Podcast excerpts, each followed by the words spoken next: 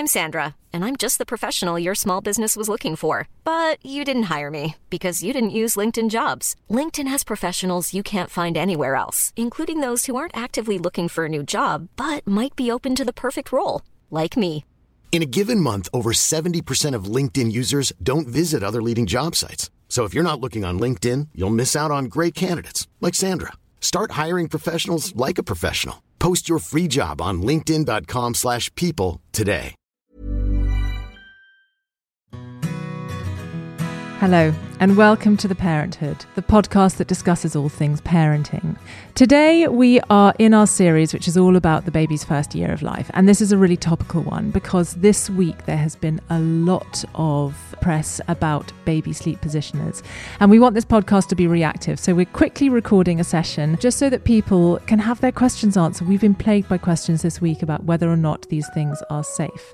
So to put it into context, there is a lot in the press over the last week following a recommendation from the FDA, which is an American consumer regulator, that baby sleep positioners are unsafe. Now, we know from experience that these products are popular. Some people absolutely swear that they're essential for sleep, and plenty of women that we've met are using them and absolutely love them. Obviously, no parent, however, wants to put their baby's life in danger. So what's the deal here? Is this all a big fuss over nothing? Or do they have a point? And should we be burning our baby sleep positioners? With me today, I've got Dr. Chiara Hunt, a GP and mother. And I thought it would be really useful just to have a frank conversation to understand what this recommendation is, what it's based on, and maybe what a sort of pragmatic recommendation is. The point is to give information so that all of you listening can make an informed decision about whether or not you want to use or continue using your baby sleep positioners. So Chiara, what is a baby sleep positioner? What exactly is the product? Yeah, I mean, there have been lots of questions this week from my patients. I've had lots of people asking me, you know, should I stop using them? Should I buy them if I'm pregnant and buying everything I need for my baby? And I've had a think about it, had a read through it, discussed it with various of my paediatric consultant colleagues and sought their opinions, particularly ones who are also parents, as that usually gives a bit of a balanced view. So what are baby sleep positioners? They're basically any device that you can buy that's going to enable your baby to sleep in a certain position. So they can be a nest, a sort of wedge, a bolster of some sort, it's beanbag. There's lots and lots of different positioners, but essentially they are positioning your baby in a certain way to sleep. And these are sort of alternatives to the traditional Moses basket or a cot where the baby lies flat. So some people put the sleep positioners in a cot, but yes, most of them you can use sort of as standalone. But yes, traditionally you would just put your baby in a Moses basket when they're very little, or just straight in a cot with a firm flat mattress. And why do people use them? Their claims, I mean, I've sort of looked at a few of them and they sort of generally claim that your baby will sleep better in one of these sleep positioners. I remember one of them that I was sort of reading said it sort of mimics a position that's slightly closer to the natural position of the baby in the uterus rather than sort of flat, and that's why the baby sleeps better. Some of them say that they reduce reflux and that the baby is more likely to sleep more peacefully if they're suffering from a bit of reflux. So there are various claims. Again, I mean, I think some of them even claim to reduce cot death, though I'm not quite sure how they've made those claims. I think there must be opinion rather than evidence-based. But yes, I think, it's a product that parents buy, and, parents buy a lot of things for their babies and often stuff they don't definitely need. So yeah, I'm not sure they're strictly necessary, but we'll discuss it. So what's the story in the press today? What is this new? Is it new information? Is it new sort of evidence that's come to light? No, well, it's not actually new. So the FDA, which as you mentioned earlier is the sort of is an American consumer regulator, has issued a statement recently just reminding parents not to put babies into sleep positioners. And actually it was in 2010 that they first issued this advice, and it's based on some data that's come out in the States linking 12 cases of SIDS, so sudden infant death syndrome, where cot death we call it in this country, where babies will die in their first year of life with no sort of medical cause behind it, so unexplained death.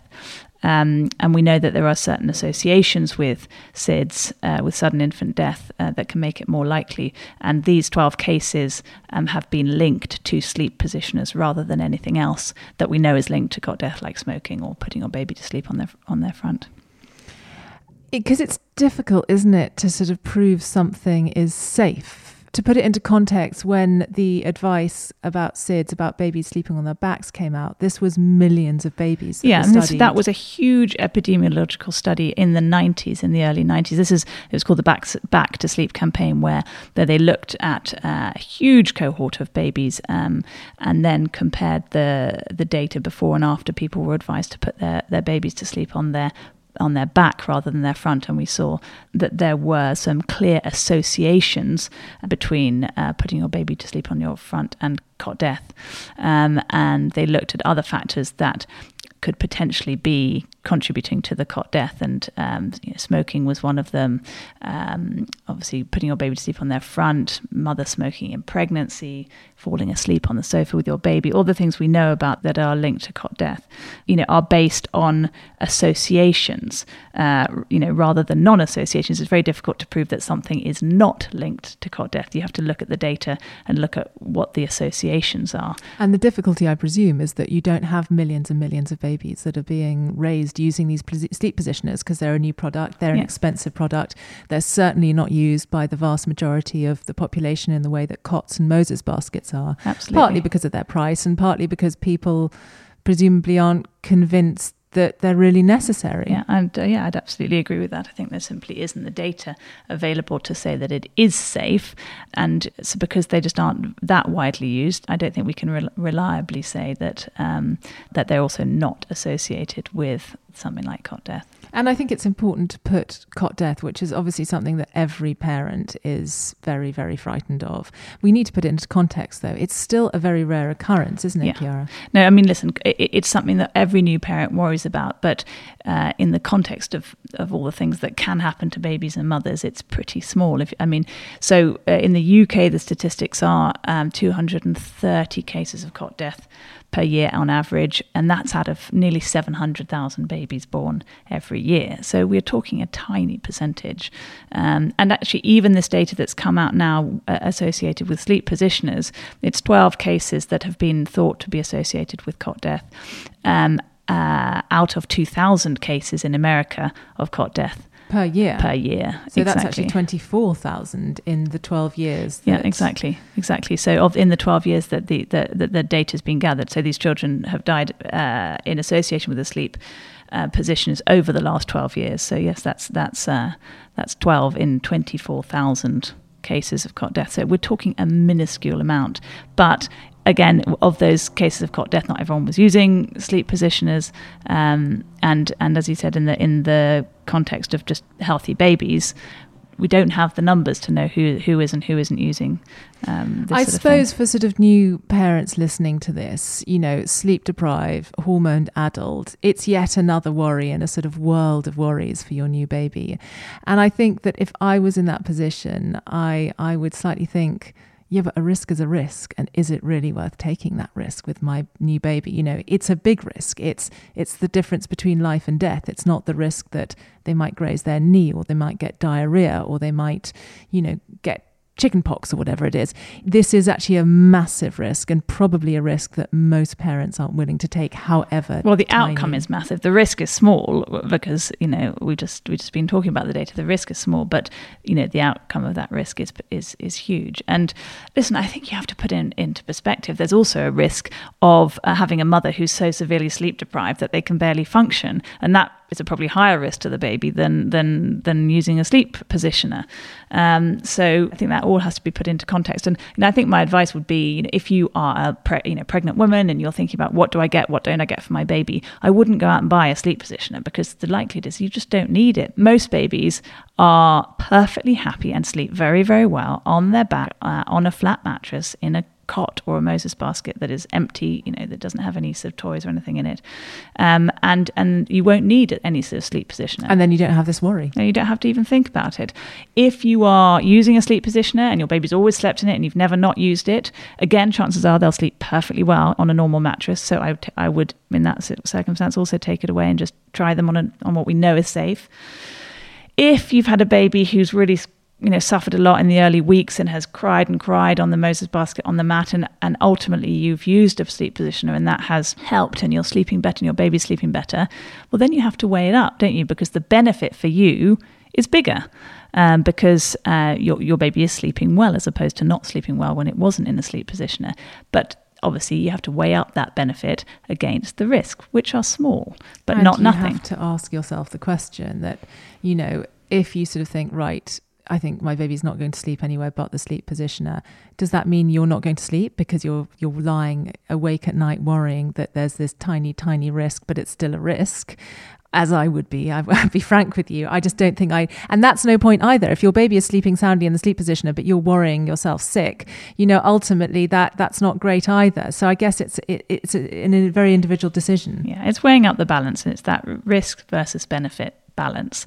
What is the benefit for you, and have you actually proven that benefit by trying your baby on a surface that we know is safe to sleep, and what are the risks? The risks are what we've just discussed, small but can't be ignored. If I put it in the context of a parent saying to me that, their baby sleeps so much better on their front than their back, and can I not just let them sleep on their front? I'll say to them, no, there is absolutely unequivocal evidence that that is risky for your baby, that is significantly increasing the risk of cot death for your baby. If they say to me the same about a sleep positioner, I can't be as emphatic because the data simply isn't there, but I can't say there's no risk. I simply can't. So I think you have to weigh up, as I say, the benefit for you versus the risk, which is the same for everyone. I think looking at these incidences, these tragic incidences of cot death where the sleep positioners have been used, it's often been a case that the baby has rolled over. And because the sleep positioners have a sort of more cushiony, soft surface, the babies have ended up suffocating. So what if you have a parent that says, my baby doesn't roll over, so surely that makes it perfectly safe? What would your response be to that? Well, I'd say to that, you're going to be surprised by when your baby rolls over. Babies do it at different stages, and it almost inevitably surprises their parents. So especially if you're helping them along the way and they're in a position, which they inevitably are in a sleep position where it is easier for them to roll, then they're going to do it at some point. And I think it's not just about rolling over all the way. I mean, some of these babies were found on their front having rolled over from the sleep positioners, but others weren't.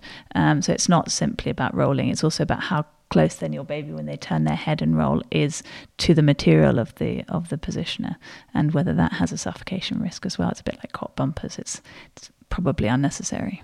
Yeah. Okay, so I think obviously the difficulty is, do I take it away? Do I use it? I think our basic advice is try not to use them unless you absolutely have to, probably more for your sanity than anything else, because now that this tiny seed of worry has been planted in most parents' minds, it's just a risk, and no parents really want to take any risk, especially with such major outcome. And you just have to remember the important things to think about when you're putting your baby to sleep is, put them on their back, put them on a flat, firm mattress, and make sure the area that they're in, the cot or the crib or the Moses basket, is empty of anything else, and follow those sort of simple rules. That is, we know. And no smoking. Yeah, but in terms of actually putting your baby to bed, if you follow those simple rules, and we know that's the safest way to put your baby to sleep, obviously then in an environment that is where there's no smoke. We know that's significant. We were talking to a paediatrician who came and did the bump class, and we asked her whether or not she would use one. She's got a baby who's about a year old, and she said, I wouldn't use one now, I don't think, although give me 3 nights of sleep deprivation and I might reconsider. And I think that sort of largely balances that very statistic-based medical argument with the practical argument that parents need sleep and they are already very sleep deprived. Just don't assume you'll need it before your baby's actually born, because chances are you won't. Yeah.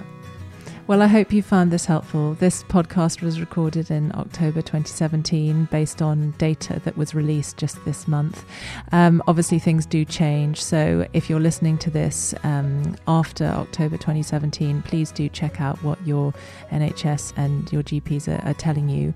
For more information and for other tips, as well as the opportunity to request other topics for our podcast, please do have a look at our Instagram. We're at theparent.hood. I hope you've enjoyed it. Thanks for listening.